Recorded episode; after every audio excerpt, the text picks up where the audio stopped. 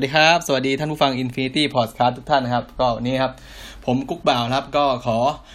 ยินดีต้อนรับนะครับ ท่านผู้ฟังทุกท่านนะเข้าสู่รายการคนติดคุกกันอีกครั้งนะครับ ก็ช่วงนี้ครับ คือต้องบอกก่อนเลยว่า ตอนแรกเนี่ยผมกะว่าจะไม่จะไปพูดเรื่องอื่น เพราะว่าผมเห็นกระแสมันเยอะมากเลยเกี่ยวกับเรื่องทานแฟตนะครับทานแฟตหรือว่าไขมันทานนะครับ เพราะว่าอย่างในในเพจ Facebook เรานะครับผมก็ผมก็ไป ไปเขียนบทความสั้นๆไว้ละนิดนึงนะครับ เรื่องเกี่ยวกับเรื่องไขมันทราน หรือว่าไอ้ partially hydrogenated oil คืออะไรนะครับ แต่ว่านะครับก็แหมก็ขอขอนิดนึงแล้วกันเพราะว่าพูดตรงๆนะเวลาผมไปอ่านข้อมูลตามตามเอ่อตามเพจอื่นที่เขาแชร์กันมานะครับ ไม่ว่าเป็นเพจว่าเป็นคลิปเป็นอะไรก็ตามนะครับ บางบทความบางคลิปนะครับ บางข้อมูลที่มันอ่านแล้วแบบมันมันยังไม่ตรงกับข้อเท็จจริงอยู่นะครับ ซึ่งบางครั้งเนี่ยมัน ก็ไม่ว่ากันครับบางครั้งก็อาจจะเขาก็อาจจะไปหาข้อมูลมาแล้วก็มันมันอ้างอิงต่อเป็นทอดๆใช่ไหมจนบางครั้งมันเราเราหาที่มาไม่ได้ เพราะฉะนั้นครับผมก็จะพยายามครับพยายามสรุปนะครับสรุปเรื่องทานแฟตหรือว่าไอ้ไขมันทานเนี่ยให้สั้นที่สุดครับก่อนที่จะไปพูดเรื่องอื่นครับก็โอเคมาเริ่มกันเลยครับ เพื่อไม่ให้เสียเวลานะทีนี้ครับคุยกันเรื่องทานแฟตก่อนไขมันทานคืออะไรไขมันก็คือ ต้องขอนะครับ ขอย้อนความไปก่อน มันจะมีคำว่าไขมันใช่ไหมไขมันแล้วก็น้ำมันนะครับ น้ำมันเนี่ยหรือว่าที่เราเรียกกันว่าออยนะครับ หรือว่าถ้าเป็นไขมันเราที่เรียกว่าแฟตนะครับในในภาษาอังกฤษ ซึ่งสองตัวเนี้ยนะครับ เราสามารถแบ่งแยกได้ง่ายๆนะครับแบบแบ่งแบบง่ายๆนะได้ด้วยการดูสถานะของมันนะครับที่อุณหภูมิห้องนะครับ อุณหภูมิห้องก็อยู่ที่ประมาณ 25 องศา อันนี้คืออุณหภูมิอุณหภูมิห้องของของต่างประเทศเขานะแต่ถ้าของไทยก็อาจจะประมาณ 30 องศานะครับ แต่ว่าก็ถือให้ให้เข้าใจกันว่าประมาณ 25 องศานะนะครับ น้ำมันครับ น้ำมันหรือว่าออยคืออะไรครับ น้ำมันหรือว่าออยเนี่ยก็จะเป็นเป็นพวกนี่แหละ พวกไขมันที่เขาเรียกว่า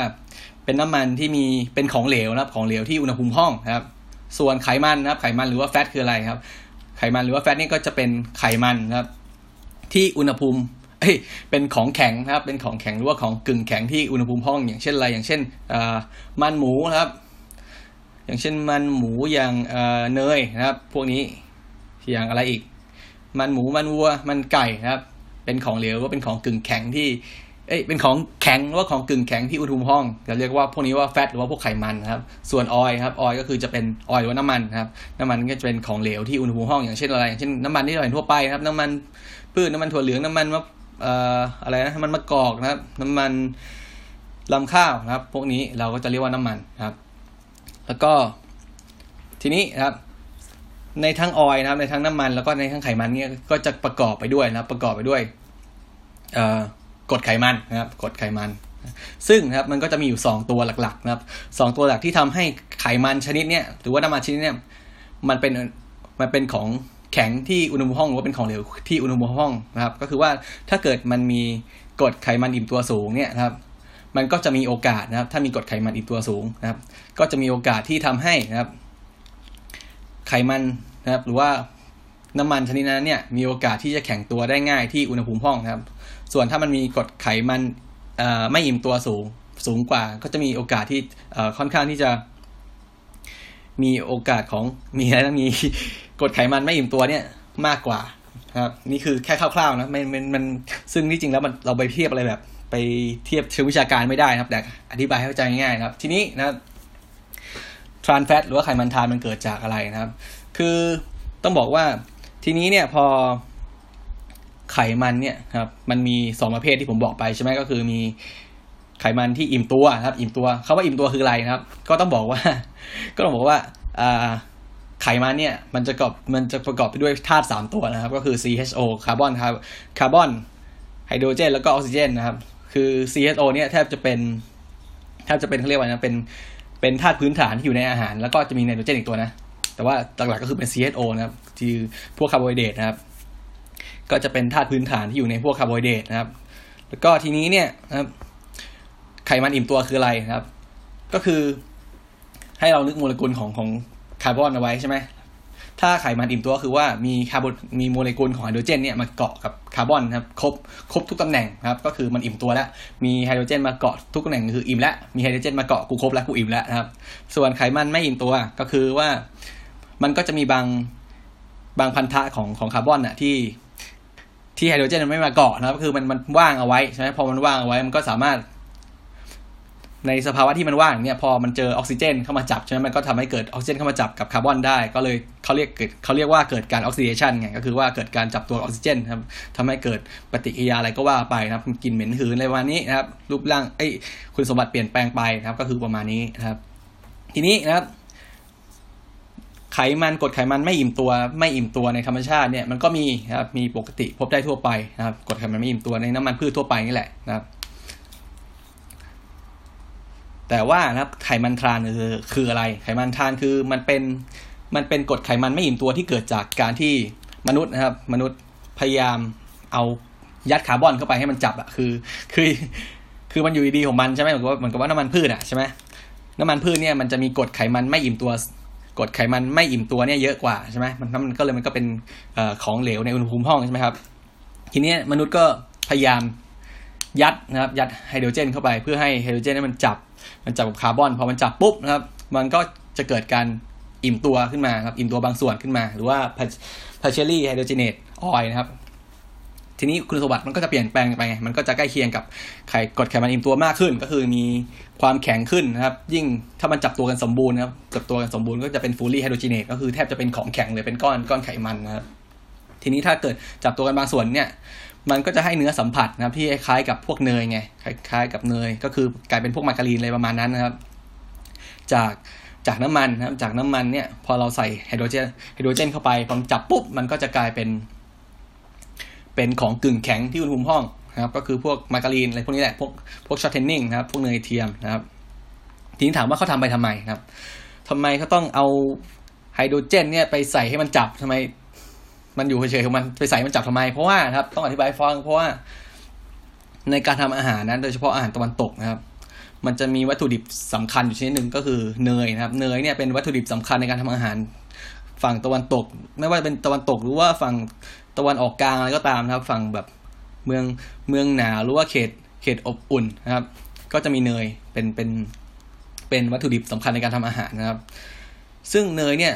มันแพงนะครับ มันแพงเพราะมันผลิตมันผลิตมาจากนมใช่ไหมมันเพิ่นเนยเนี่ยมันแพงเพราะว่ามันผลิตมาจากนมต่างจากต่างกับน้ำมันพืชเพราะว่าน้ำมันพืชนี่มันผลิตมาจากพืชทั่วไปเอาพืชมาสกัดได้ก็ได้น้ำมันแล้วนะครับ ทีนี้เขาก็จะทำไงให้ให้หาของมาทดแทนเนยไงใช่ไหมเอาน้ำมันเนี่ยเรามีน้ำมันอยู่ทำไงหาของมาทดแทนเนยให้ ให้เนยนี่มันเข้าถึงได้มากขึ้นนะครับเขาก็นี่แหละ เป็นการค้นพบนะครับ กลายเป็นกลายเป็น partially hydrogenate oil ขึ้นมาหรือว่าเป็นเป็นน้ำมันพืชที่ผ่านผ่านการเติมไฮโดรเจนบางส่วนเข้าไปนะครับทำไมเขาถึงใช้ว่าการเติมบางส่วน เพราะว่าถ้าเกิดฟูลเติมแบบฟูลี่เติมแบบเต็มนะครับ เติมเติมแบบพันธะมันเต็มมันก็จะกลายเป็นก้อนของแข็งนะครับมันมันจะไม่กลายเป็นมันจะไม่กลายเป็นเนื้อกึ่งแข็งเหมือนพวกเนยเหมือนพวกมาการีนที่เราเห็นกันนะครับ เขาก็เลยเรียก เรียกพวกนี้ว่า partially hydrogenate นะครับก็คือว่าเติมแค่บางส่วนเติมไม่เต็มนะครับแต่ถ้าเติมเต็มนะครับเติมเต็มมันก็จะกลายเป็นของแข็งไปเลย เป็นพวกก้อนไขมันไปเลยแข็งๆไปเลยนะครับ ทีนี้พอมันเกิด เกิดค้นพบไปตัวนี้ขึ้นมาครับ ก็จะขอเรียกมันเป็นว่าเป็นเป็นเนยเทียมแล้วกัน เรียกรวมๆว่าเป็นเนยเทียมหรือมาการีนแล้วกัน มันก็เลยทำให้เกิดการนะครับ เกิดการเขาเรียกว่าอุตสาหกรรมอาหารเนี่ย เรียกได้ว่าเกิดการปฏิวัติเลยก็ว่าได้คือมันพอค้นพบใช่ไหมค้นพบของที่สามารถใช้แทนเนยได้นะครับ แล้วก็ราคาถูกกว่ามากนะครับ มันก็เลยทำให้อุตสาหกรรม อุตสาหกรรมอาหารเนี่ยพัฒนาไปแบบรวดเร็วมากครับ ไม่ว่าจะเป็นพวกเบเกอรี่นะครับ พวกฟาสต์ฟู้ดอะไรก็ตามของทอดเกิดอย่างเกิดขึ้นอย่างรวดเร็วเพราะว่า สามารถเข้าถึงวัตถุดิบ วัตถุดิบที่สำคัญในการทำอาหารได้แบบราคาถูกไงครับ ซึ่ง ซึ่งตอนนั้นเนี่ยมันก็ยังไม่เขายังไม่ตระหนกถึงปัญหาที่มันเกิดขึ้นใช่ไหมก็ก็โอเค ก็ไม่ว่ากันครับ ตอนนั้นอาจจะคือเหมือนกับเราค้นพบของใหม่ก็ดีใจใช่ไหมกว่าจะรู้ว่ามันมีโทษก็ผ่านไปสักพักสักระยะระยะแล้วนะครับ แล้วก็ทีนี้ถามว่าทำไมทานทานแฟตเนี่ยถึงได้รับความนิยมครับทำไมมันถึงเป็นที่นิยมมันประโยชน์อะไรครับ ก็คืออย่างที่บอกมันราคาถูกนะครับ อย่างที่หนึ่งราคาถูก อย่างที่สองคือมัน เหม็นหืนยากครับ มันมันไม่มีกลิ่นหืน เพราะว่าอะไรเพราะว่าการการหืนของน้ำมันเนี่ยมันเกิดจากที่การที่มันเกิดออกซิเดชันใช่ไหมหรือว่าจับกับจับกับออกซิเจนในอากาศใช่ไหมแต่ว่าทีนี้พอเราเติมเติมไฮโดรเจนไปจนเต็มแล้วนะครับ เติมไฮโดรเจนไปไปจนเต็มโมเลกุลของคาร์บอนแล้ว มันก็เลยไม่จับกับออกซิเจนเพิ่มนะครับมันก็เลยเกิดกลิ่นเหม็นหืนยากนะครับ ก็คือข้อหนึ่งคือเกิดกลิ่นเหม็นหืนยากข้อสองคือ มันมันอะไรนะ มันเก็บนะครับอายุการเก็บรักษาเนี่ยเก็บได้นานกว่าเนยนะครับ กว่าเนยทั่วไป คือมันมันเสียได้ยากกว่านะครับ มีมีเขาเรียกว่ามีเชลไลท์ที่นานกว่านะครับ มีอายุอายุการเก็บรักษาที่นานกว่านะครับ คือแทบจะแทบจะแทบจะไม่เสียนะถ้าเก็บถ้าเก็บในเรียกว่าเก็บในสภาพแวดล้อมที่ไม่ไม่แย่ไม่แย่จริง ๆ นะครับ พวกนี้แทบจะไม่เสียเลยเก็บได้เป็นปีๆเลยนะครับ โดยที่ไม่เหม็นหืนไม่ไม่ไม่ทำปฏิกิริยากับพวกออกซิเจนนะครับ ทีนี้นะครับ ถามว่าในเมื่อมันมีประโยชน์แล้วนะครับ กว่าคนจะมาพบว่าทานแฟตเนี่ยมันมีข้อเสียก็ผ่านไปเกือบอ๋อสี่สิบห้าสิบปีแล้วครับมาสี่สิบห้าสี่สิบห้าสิบปีให้หลังก็ปรากฏว่า ก็ผลผลการศึกษาก็ปรากฏว่าจากการใช้ทานแฟตเนี่ยมันทำให้นะครับ คน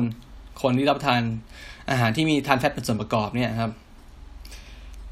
เสี่ยงต่อการเป็นโรคโรคหัวใจสูงนะครับ สูงแบบสูงแบบ มีย่างเห็นได้ชัดนะครับ ก็เขาว่ากี่เท่าอะสักประมาณสามเท่านะครับ แต่ก็แล้วแต่มันแล้วแต่ผลการวิจัยของแต่ละแต่ละหน่วยงานนะมันก็ไม่เท่ากันนะครับบางหน่วยงานก็ว่ามากกว่าสามเท่าก็ห้าสิบเปอร์เซ็นสามสิบสี่เปอร์เซ็นแล้วก็ว่าไปนะครับ ทีนี้พอพอมันมันมีผลการศึกษามาแล้วว่ามันแน่นอนแล้วมันมีผลกระทบต่อต่อร่างกายทำไมเราต้องตอบคำถามว่าทำไมมันถึงมีผลกระทบต่อร่างกายครับ ก็เพราะว่าทานแฟตเนี่ยมันก็พบได้ ในธรรมชาติเหมือนกัน ไม่ใช่ว่าในธรรมชาติไม่มีครับพบอยู่ในพวกโปรตีนในไขมันในนมบ้างในเนื้อสัตว์บ้างหรือว่าพบในจำนวนที่น้อยมากครับน้อยมากต่างกับทานแฟตที่เราผลิตขึ้นมา เพราะว่ามันพอเราผลิตขึ้นมามันก็กลายเป็นว่าเปอร์เซ็นต์ของ trans fat ที่อยู่ในใน trans fat ที่อยู่ใน hydrogenated oil เนี่ยนะครับไขมันที่เราเติมไฮโดรเจนเข้าไปเนี่ยมันมันมีเยอะกว่าในธรรมชาติมากนะครับ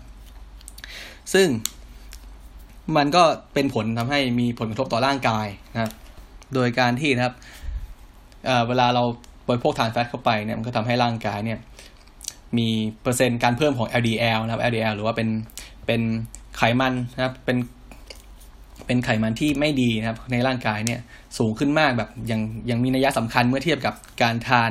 ทานเรียกทานทานทานกรดไขมันชนิดอื่นๆนะครับ แล้วก็ทำให้ร่างกายเนี่ยเกิด เกิดการอักเสบได้ง่ายนะครับ การเกิดการอักเสบภูมิกันลดลงอะไรประมาณนี้นะครับ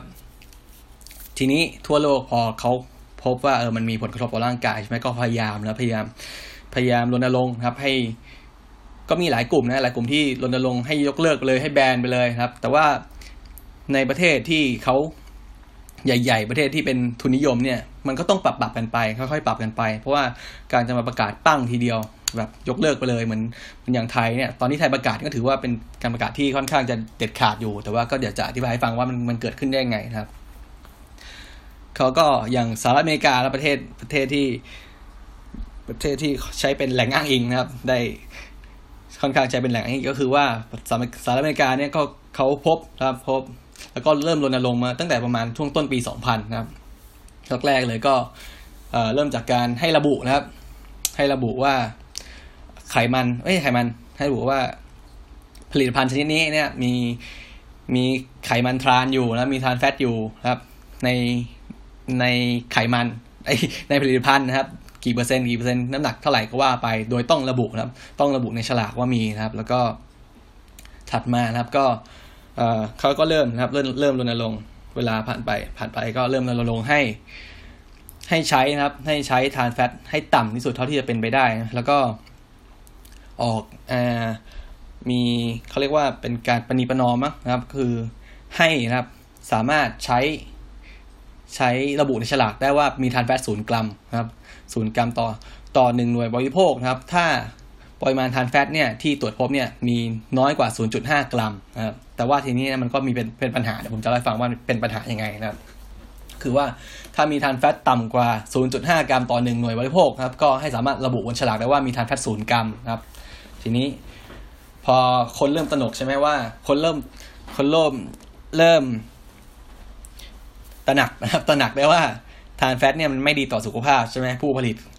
ผู้ผลิตรายใหญ่รายรายนะครับ ก็เริ่มตอบรับนะครับ ก็พยายามปรับสูตรนะครับคิดค้นวิจัยครับพัฒนาสินค้าตัวใหม่ออกมาผลิตภัณฑ์ใหม่ๆออกมา เพื่อที่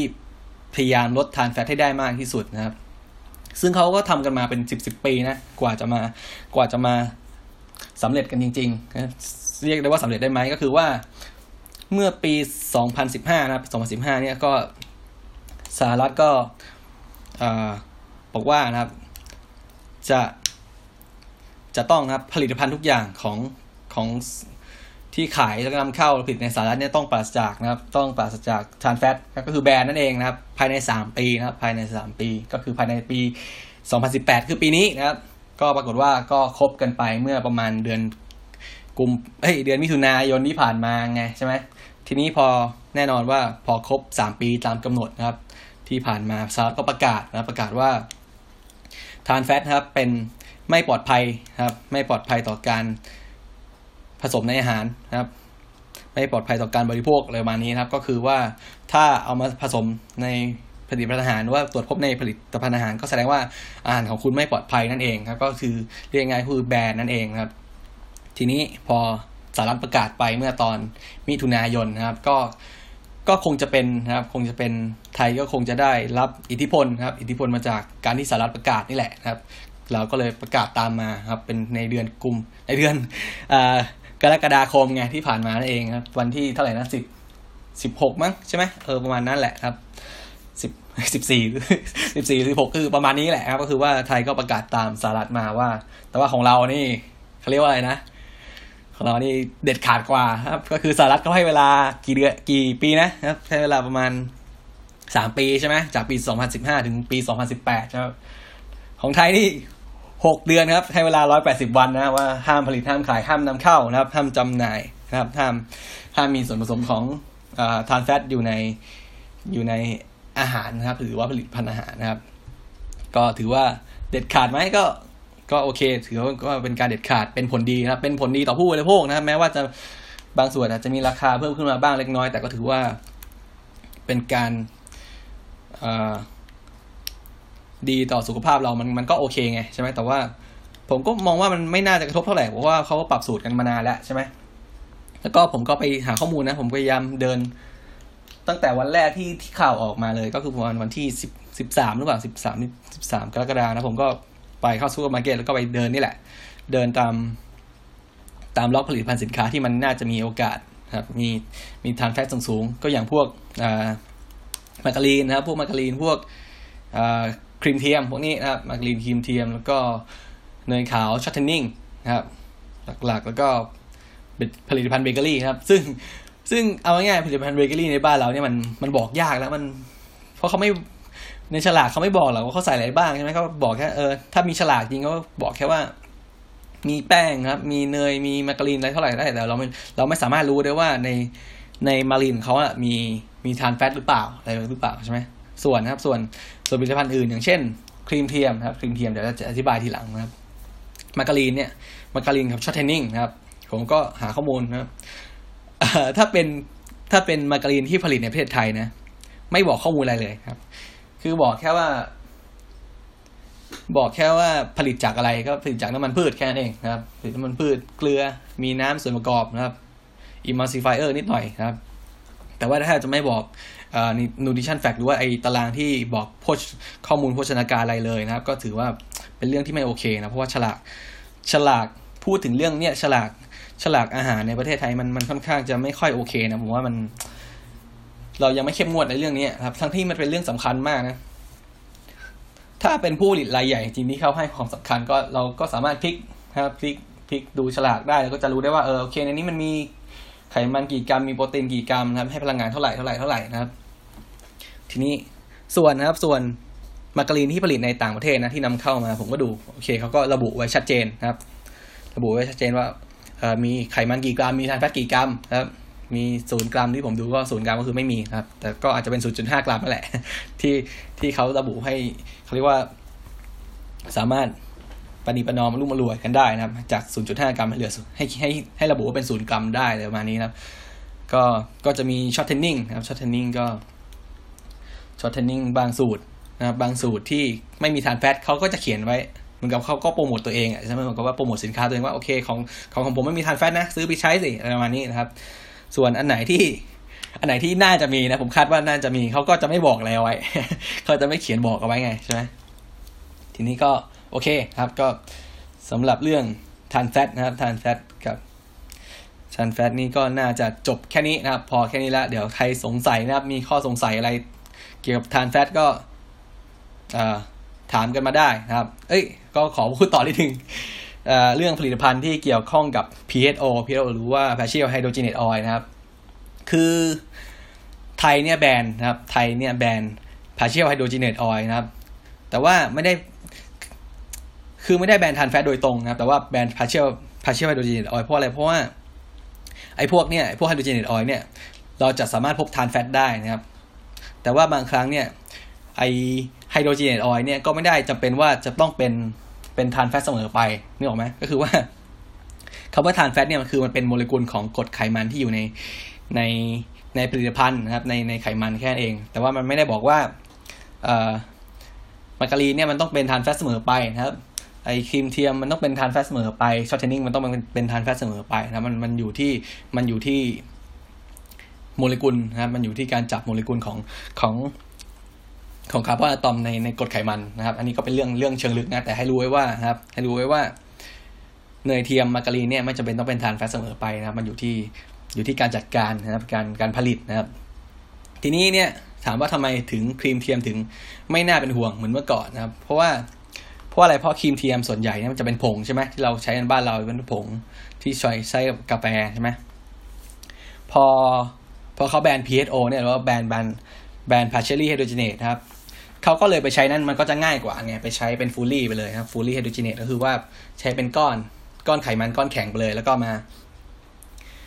มามาทำให้เป็นผงมันมันก็มันก็จะง่ายกว่าเป็น partially แหละเป็นพวกของกึ่งแข็งแหละใช่ไหมอันนี้ก็ผ่านไปไม่มีปัญหาแล้วส่วนพวกไอ นมข้นครับ นมข้นนี้ก็ยิ่งไม่ต้องห่วงเลยมันมันไม่มันแทบจะไม่เกี่ยวข้องอะไรกับกับ trans fat แล้วนะครับ นมข้นเนี่ยนะครับนมข้นเอาจริงแล้วบางบางสูตรนะบางสูตรมันก็เอาส่วนใหญ่มันก็จะเป็นไขมันพืชนะพวกน้ำมันปาล์มนะครับ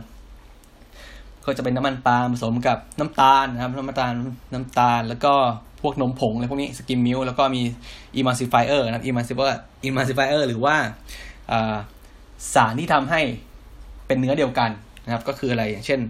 เราเอาน้ำกับน้ำมันอะมันมาตีครับมาตีเข้ากันตีมันก็ไม่เข้าอยู่แล้วครับบางทีจะตีเร็วๆตีแรงมันอาจจะเข้ากันก็ได้ แต่ว่าพอทิ้งไว้สักพักหนึ่งนะมันก็จะแยกชั้นกันนะครับมันอย่างที่เราเคยเรียนตอนวิทยาศาสตร์นะครับตอนปฐมไงใช่ไหมที่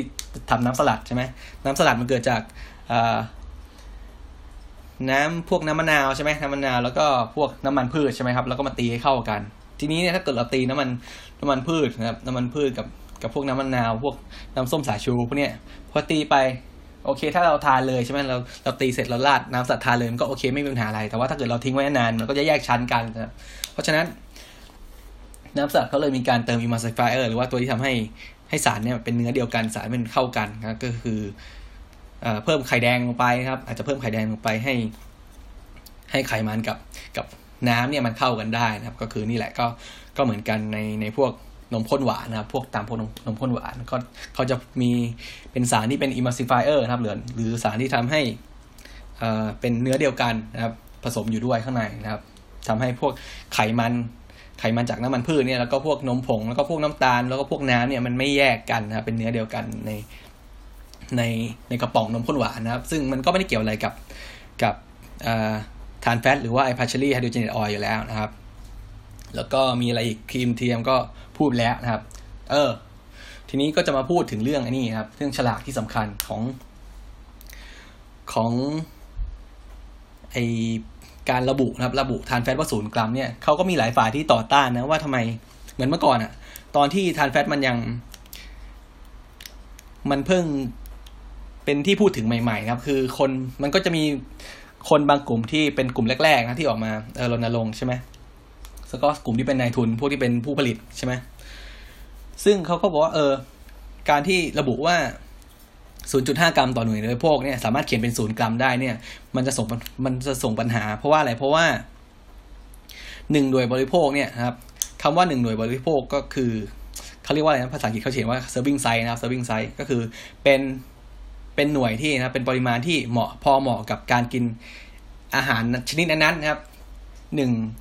หนึ่งแก้วหนึ่งจานหนึ่งอะไรก็ไปนะครับ ทีนี้เนี่ย ถ้าเป็นเนยครับ ถ้าเป็นเนย ถ้าเป็นเนยหรือว่ามาการีนเนี่ยหนึ่งหน่วยบริโภคมันก็จะอยู่ที่ประมาณสองช้อนโต๊ะนะครับสองช้อนโต๊ะก็อยู่ที่ประมาณสามสิบกรัมนะครับ ทีนี้เขาก็มันก็โอเคไง ปริมาณสามสิบกรัม มีมีอะไรนะมี trans fat อยู่น้อยกว่า 0.5 กรัม มันก็ดูไม่เยอะใช่ไหมแต่ว่าครับ แต่ว่าพอเป็นครีมเทียมเนี่ยครับ มันเป็นครีมเทียม รู้ไหมว่าหนึ่งหน่วยบริโภคครีมเทียมเนี่ยคือเท่าไหร่ครับ หนึ่งหน่วยบริโภคของครีมเทียมนี่คือหนึ่งช้อนชานะครับหนึ่งช้อนชาก็นิดเดียวเองนะครับ แล้วยิ่งครีมเทียมเนี่ยมันเป็นผงนะครับ มันเป็นผงเป็นของแห้งผงละเอียดของแห้งครับหนึ่งช้อนชาเนี่ยมันก็ยิ่งจะน้ำหนักเบามากครับ เพราะฉะนั้นนะครับหนึ่งหน่วยบริโภคของครีมเทียมเนี่ยจะอยู่ที่ประมาณสองกรัมนะครับสองกรัมหรือสองจุดห้ากรัมแค่นั้นเองนะครับสองกรัมหรือสองจุดห้ากรัม แล้วการที่ถ้าเกิดมี trans fat อยู่เต็มๆล่ะ มีอยู่ 0.5 กรัมล่ะใช่ไหม มีอยู่ trans fat 0.5 กรัมใน 2 กรัมเนี่ยมันมันแทบจะเป็น 1 ใน 4 เลยนะมี trans fat อยู่1ใน 4 1 ใน 4 ของช้อน ช้อนครีมเทียมเลยนะมันก็เลยเออคนที่เขาพยายามต่อต้านเรื่องนี้มาเขาก็เลยเนี่ยโอเคมันการเขียนฉลากนี้มันไม่แฟร์นะอะไรประมาณนี้นะครับ ซึ่งครีมเทียมก็เป็นที่โจมตีนะเป็นที่แบบพูดถึงมากในช่วงแรกๆของการของการไอ trans fat revolution เลยก็ว่าได้นะครับ ช่วงหลังก็คือทีมเทียมนั่นก็แทบจะเป็นแทบจะเป็นผลิตภัณฑ์แรก ๆ เลยนะครับแทบเป็นผลิตภัณฑ์แรก ๆ ที่ที่ต้องมีการปรับปรุงสูตรนะครับ ต้องมีการปรับปรุงสูตรตอนตอนหลังสามารถระบุได้แล้วว่าเป็นเป็นเอ่อเป็นทานแฟตฟรีหรือว่าแทบหรือไม่พบเลยหรือว่าพบน้อยมากจริงๆก็โอเค ถือว่าจบไปสำหรับเรื่องเรื่องทานแฟตนะครับ ทีนี้ก็จะมาเข้าเรื่องมาการีนให้ฟังนิดหน่อยนะครับมาการีนให้ฟังนิดหน่อย ไม่รู้จะไม่รู้จะนิดหน่อยได้หรือเปล่านะครับ ก็คือว่า ก็คือพูดไปแล้วแหละนะครับว่ามาการีนเนี่ยมันเกิดจากความต้องการนะครับ ความต้องการในในการที่จะหาวัตถุดิบทดแทนเนยนะครับเนยเพราะว่าเนยเนี่ยต้นทุนมันสูงไงฉะนั้นมันผลิตจากน้ำนมนะครับ ก็จะขอเล่านะครับเล่าย้อนไปนิดนึงแล้วกันว่าเนยมันผลิตได้ยังไงนะครับ เนยเนี่ยมันคือไขมันนมนะครับ ไขมันที่อยู่ในนมนะครับเราสามารถทำเนยเองในที่บ้านได้ไหมทำได้นะครับทำยังไง สมมุติว่า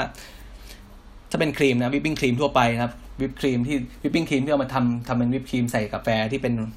เป็นฟองๆนุ่มๆอะมันๆหอมๆนะครับ แล้วก็ซื้อวิปครีมมานะครับ ซื้อวิปครีมมา แล้วก็เอาวิปครีมเนี่ยไปตีนะครับ ตีที่อุณหภูมิแบบเย็นๆหน่อยนะ พยายามแช่แช่ freezer แช่ตู้เย็นไว้พักหนึ่งก็ได้ให้มันเย็นแล้วก็ตีตีตีตีตีตีนะครับ หรือว่าถ้าใครขี้เกียจหน่อยก็ ใส่ใส่กระปุกนะครับ กระปุกแก้วนะปุกแก้วปิดฝาไว้เรียบร้อยแช่เย็นหน่อยหนึ่งแล้วก็เอามาเขย่านะเขย่าแรงเขย่าไปเรื่อยตีไปเรื่อยครับ ถ้าแรงดีหน่อยก็จะเห็นผลเร็วนะครับ อย่างน้อยสุดก็น่ามันห้าทีครับ ก็ เขาจะเรียกว่าเวลาตีครีมพวกเนี้ยครับพอเราตีครีมที่เป็นน้ำใช่ไหมเป็นของเหลวใช่ไหมพอตีไปตีไประยะหนึ่งเนี่ยนะครับครีมเนี่ยมันก็จะกักเก็บอากาศนะครับกักเก็บพวกฟองฟองเรียกฟองอากาศไว้ข้างในใช่ไหมแล้วก็ด้วยความที่มันเย็นนะครับ ด้วยความที่ครีมมันเย็นนะพอเราตีไปเรื่อยปุ๊บปุ๊บไขมันมันก็ก็จะแข็งตัวนะครับ แข็งตัว ก็จะเกาะตัวนะครับเป็นชั้นๆแล้วก็มีมีโฟมอยู่ข้างในมีมีอากาศอยู่ข้างในก็เลยวิปครีมก็จะเป็นเป็นวิปครีมที่มีรสชาตินุ่มละมุนครับ เหมือนทานเหมือนทานแบบเออเหมือนทานครีมแล้วก็มีโฟมนมอะไรประมาณนี้แหละนะครับ ทีนี้นะครับ พอเราถ้าเราตีครีมมากเกินไปนะครับ ตีครีมมากเกินไป ผมเคยพูดไว้ในตอนในตอนขนมครีมชีสนะครับว่า วิปปิ้งครีมเนี่ยคือครีมที่มีไขมันนะครับอย่างน้อยประมาณ 35%นะครับทำไมต้อง 35%เพราะว่ามันเป็นเปอร์เซ็นต์ที่มันเป็นเปอร์เซ็นต์ไขมันนะครับไขมันนมที่อยู่ในนมเนี่ยที่ทำให้สามารถครีมเนี่ยสามารถตั้งตั้งฟูตั้งยอดขึ้นมาได้ เพราะถ้าไขมันต่ำกว่านั้นเนี่ยครับมันก็จะไม่สามารถตั้งได้เพราะเพราะว่าไขมันไม่มากพอครับเวลาไขมันเป็นแข็งเนี่ย มันก็จะไม่มากพอที่ทำให้วิปครีมเนี่ยเป็นเป็นทรงอยู่ได้นะครับ เพราะฉะนั้นการจะตีวิปครีมเนี่ยก็ใช้ไขมันใช้ครีมที่มีไขมันเปอร์เซ็นต์มากกว่า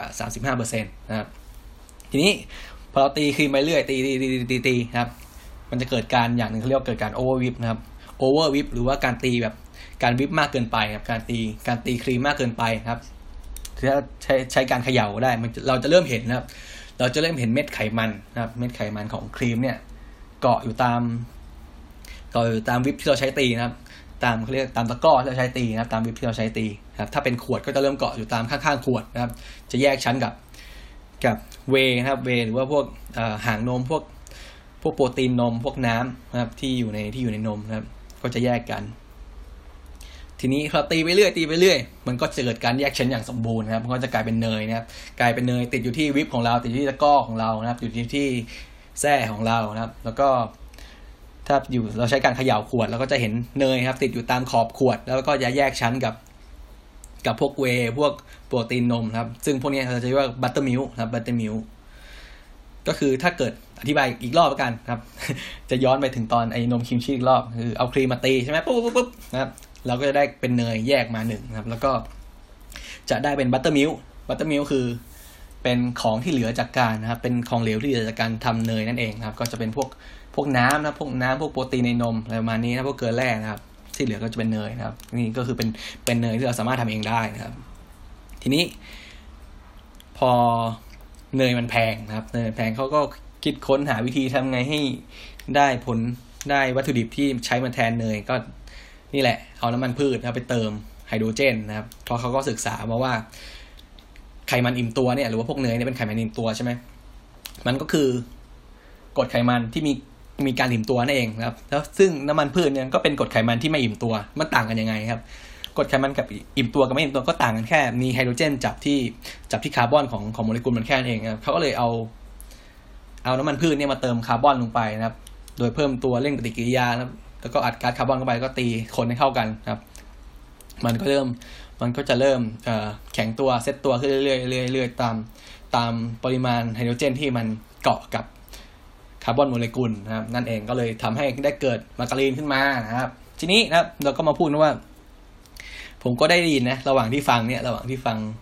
ระหว่างที่อ่านระหว่างที่ฟังคลิปต่างๆ เกี่ยวกับเรื่องเรื่องทานแฟตนะครับ มันก็จะมีบางอย่างที่ฟังแล้วมันมันไม่ใช่ไงก็จะขอขอพูดให้ฟัง อย่างเช่นว่า อย่างเช่นว่าอะไรอย่างเช่นว่าทานแฟตนะครับทานแฟตไม่ย่อยนะครับทาน กินทานแฟตเข้าไป แล้วก็ร่างกายไม่สามารถย่อยได้ครับกินมากินเข้าไปร่างกายไม่สามารถย่อยได้ ก็จะเป็นเกาะเป็นเป็นอะไรนะเป็น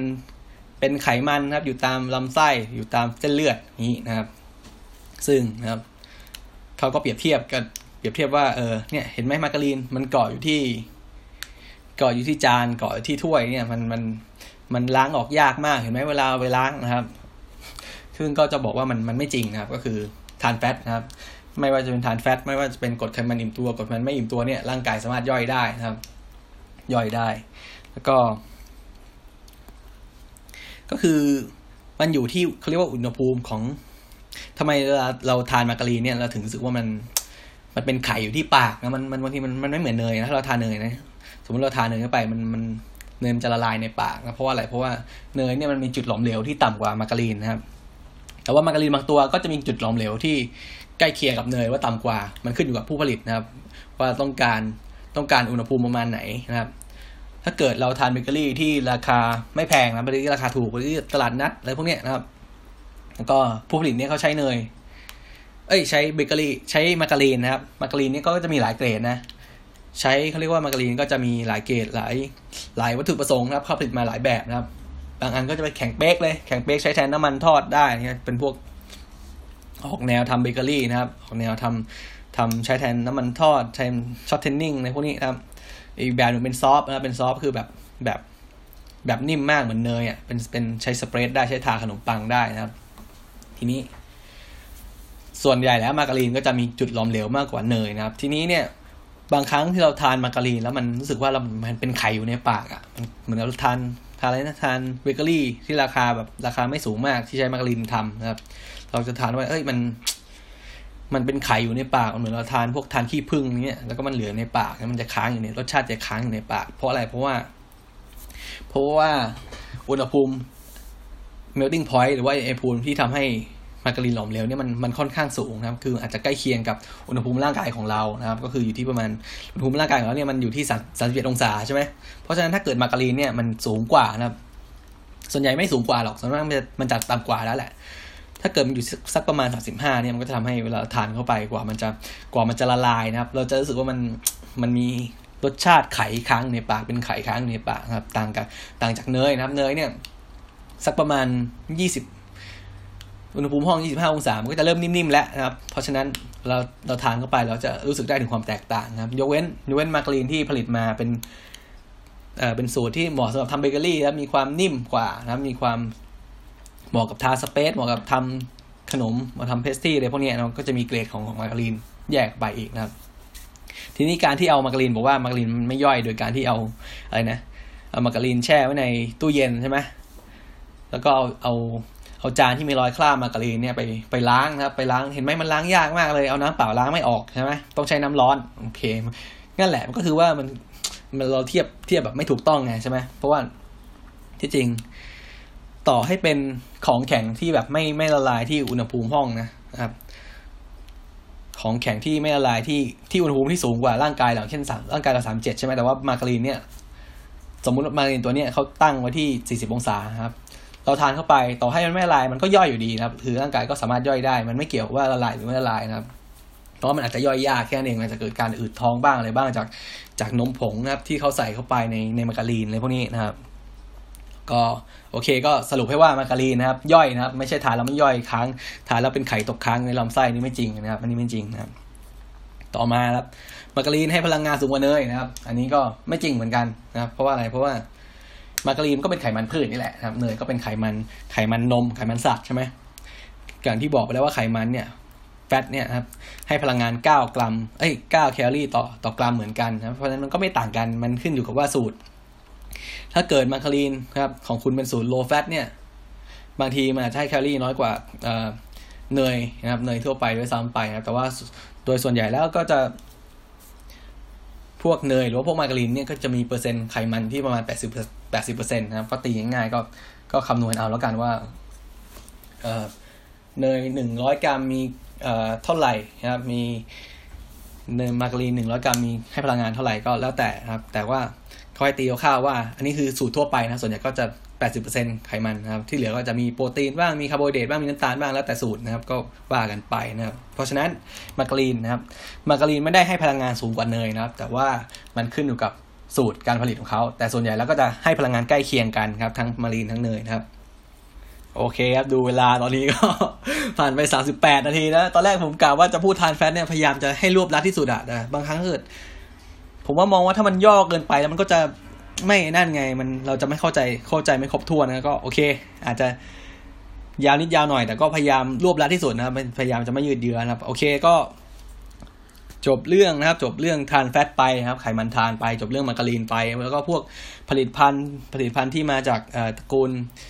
ไอ้ hydrogenated oil อย่างเช่นพวกครีมเทียมพวกอะไรอะ shortening อะไรพวกนี้นะครับ ก็จบไปแล้วนะครับ เพราะฉะนั้นนะครับตอนหน้าก็จะขอเป็นตอนต่อเนื่องเลยกันนะครับ พยายาม ตอนแรกผมว่าจะไม่พูดซ้ำนะเพราะว่าเรื่องการใช้น้ำมัน การเลือกน้ำมันเนี่ยมัน มันค่อนข้างจะซ้ำกับตอนที่ผมพูดไปมันจะมีตอนหนึ่งเรื่องเรื่องการใช้น้ำมันทอดนะแต่ว่า อันนี้นะครับ อันนี้มันจะเกี่ยวกับน้ำมันที่เขาเรียกว่าเกี่ยวข้องกับสุขภาพโดยตรง เรื่องคอเลสเตอรอลครับเรื่อง LDL เรื่อง HDL ครับเรื่องไขมันอิ่มตัวครับกับไขมันไม่อิ่มตัว การเลือกใช้น้ำมัน ก็จะเรียกว่ารีลาอีกรอบกันว่า เรื่องนี้จะแบบขอแบบเอาแบบเจาะลึกแล้วก็พยายามเจาะลึกแต่ว่าเข้าใจง่ายงงไหม โอเคสำหรับใครที่ฟังตอนนี้แล้ว ผมไม่แน่ใจว่าตอนนี้มันค่อนข้างจะเป็นทางศัพท์วิทยาศาสตร์เยอะเกินไปหรือเปล่าบางทีอาจจะเข้าใจยากเกินไปหรือเปล่าแต่ก็พยายามแล้วพยายามพยายาม สื่อสารให้เข้าใจง่ายละถ้าเกิดใครฟังแล้วผมอยากได้ฟีดแบ็ตอนนี้มากเลยว่ามันมันมันเข้าใจยากหรือเปล่า มันเป็นวิทยาศาสตร์เกินไปหรือเปล่า อยากได้เนื้อหาที่มันกระชับกว่านี้นะครับ เข้าใจง่ายกว่านี้หรือเปล่านะครับ ก็ก็ขอ ให้ feedback นะครับให้ comment ทิ้งเอาไว้ หรือว่า message มาก็ได้ครับ PM ไปเป็น message มาก็ได้ inbox มาก็ได้นะครับ แล้วก็เพราะว่าตอนหน้าผมก็จะเตรียมข้อมูลนะครับ เกี่ยวกับเรื่องนี่แหละคอเลสเตอรอลแล้วก็ HDL LDL การเลือกใช้น้ำมันนะครับไขกรดไขมันชนิดต่างๆ ข้อดีข้อเสียของมันนะครับ ก็สำหรับวันนี้นะครับก็ขอนะครับขอบคุณทุกท่านนะครับ ขอบคุณทุกท่านที่เข้ามารับฟังนะครับ แม้ว่าท่านจะได้ฟังเรื่องเกี่ยวกับทานแฟตเยอะไปแล้วนะครับ ในทั้งสัปดาห์นี้น่าจะมี เห็นผ่านตาเป็นสิบสิบรอบแล้ว แต่ถ้าเกิดกดเข้ามาฟังวันนี้ก็ขอขอบคุณทุกท่านนะครับที่ที่เข้ามารับฟังผมนะครับพูดเรื่องทานแพทก็แล้วกันครับสำหรับวันนี้นะครับก็ขอขอบคุณท่านผู้ฟัง Infinity Podcast ทุกท่านอีกครั้งครับสำหรับวันนี้ผมกุ๊กบ่าวแล้วก็ลาไปก่อนครับ พบกัน EP หน้าครับ สวัสดีครับผมขอบคุณมากครับ สวัสดีครับ